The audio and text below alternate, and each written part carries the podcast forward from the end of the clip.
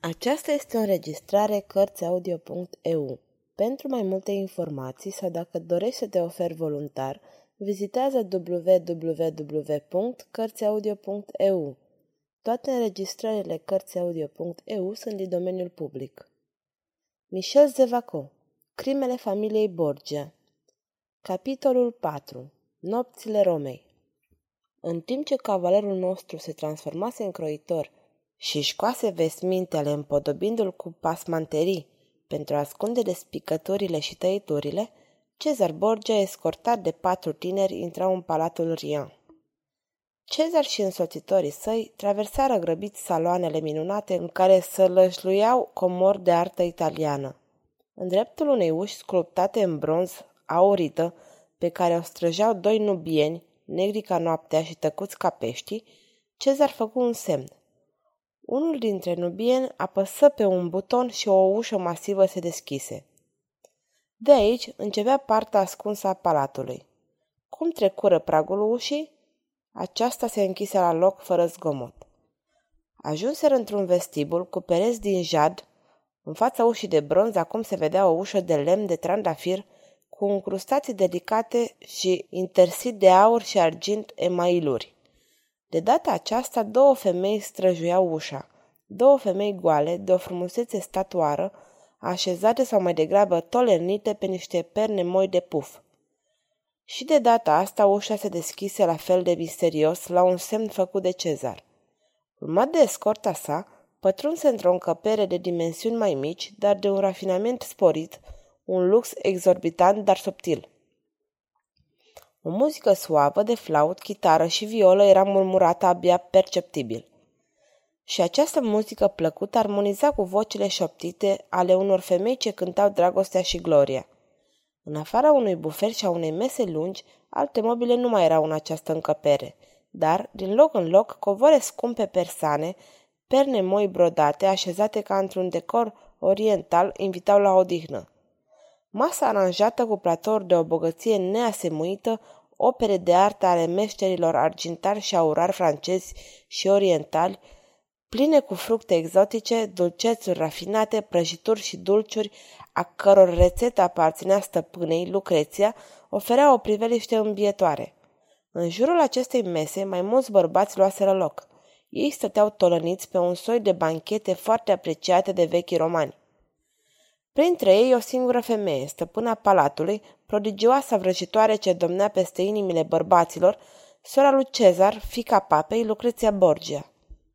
Ce târziu vii, frate!" Iartă-mă, draga mea Lucreția," răspunse Cezar, dar ne-am întors târziu după o plimbare lungă pe drumurile spre Florența." Te iert, dar nu-i spui nimic fratelui nostru?"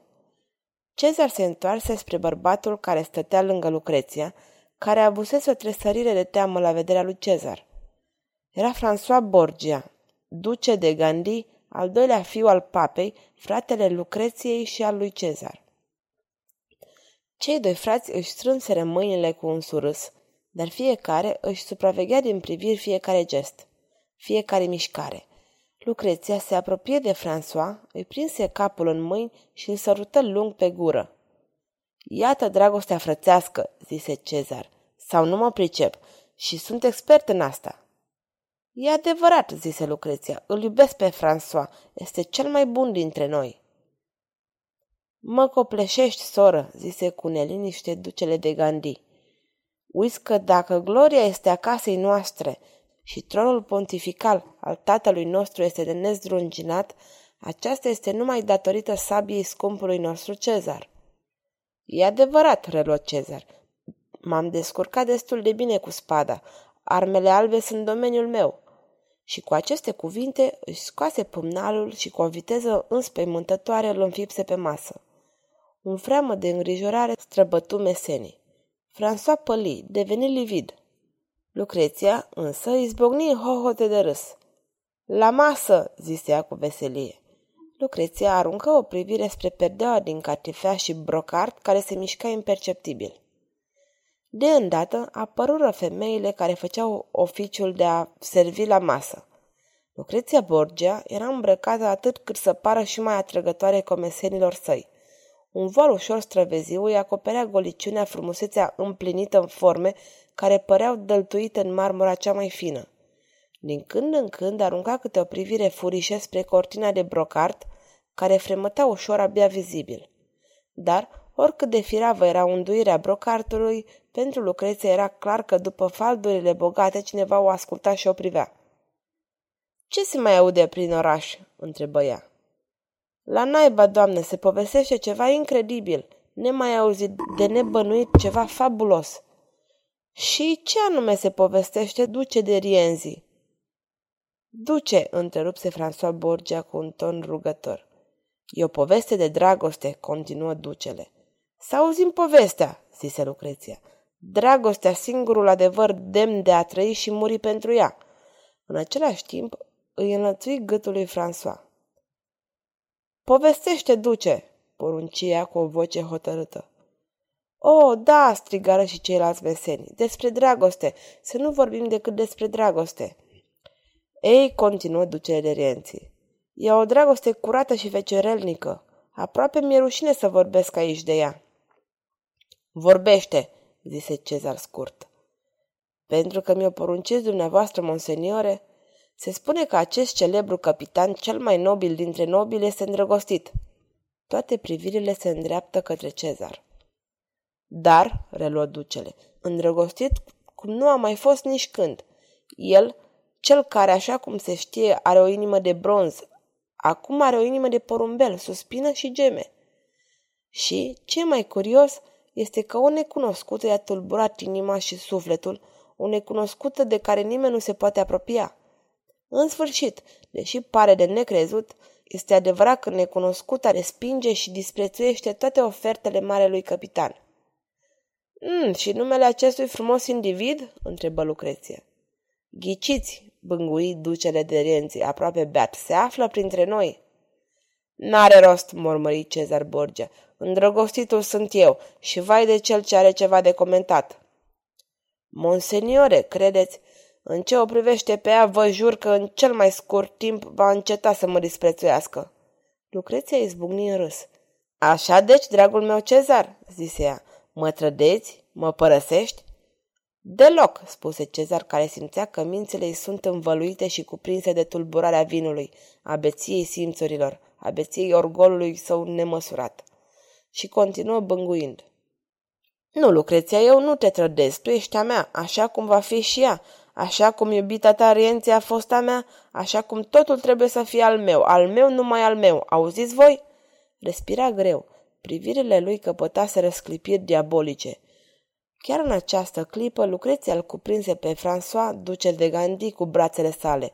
Îl înlănțui și îl sărută cu patimă lung pe gură. François păli sub acest sărut. Încercă în van să se mai desprindă. Iadule!" rosti Borgia, care țâșni furios și răsturnă masa. În același timp, smuse cuțitul și cu privirile rătăcite, răvășită, se năpustia asupra lui François. Dintr-un salt ajunse la el. Ridică brațul, coborându-l cu o mișcare fulgerătoare. Arma străpunse în profunzime pieptul ducelui de Gandhi. Acesta căzu pe spate. Din gură îi țâșnea sângele. Cei ce asistaseră la această scenă înspăimântați rămăseseră încremeniți. Lucreția se îndepărtase ușor și un surâs straniu îi flutura pe buze. Ajutor! horcăia nefericitul duce de Gandhi. Ajutați-mă! Of, mă arde! Apă! Fie vă milă! Un strop de apă! A, vrei apă? țipă Cezar, într-un hohot înspăimântător. Așteaptă, frate, o să-ți dau să te saturi. Atunci se petrecu ceva monstruos. Cezar Borgia se aplecă. Îl apucă pe fratele său de picioare, tărându-i capul însângerat, ce se izbea de dalele înroșite de sânge, îl duse urlând. Apă pentru fratele meu, François! Apă pentru amantul Lucreției! Toată apa Tibrului pentru ducele de Gandhi! Cezar parcurse astfel mai multe săli și încăperi, una după alta, până ajunse în fața unei uși. O deschise singur. Tibrul sursura în noapte. Cezar ridică trupul fratelui său și cu o puternică lovitură îl îmbrânci în ape. Martorii acestei scene cumplite se furișaseră alb ca varul, înspăimântați și plin de dezgust. Atunci, Lucreția Borgia se îndepărtă către cortina de brocart, o ridică și pătrunse într-un cabinet slab luminat. Acolo, un bătrân cu trăsături asple și pline de răutate și viclenie era cufundat într-un fotoliu. Bătrânul auzise și văzuse tot.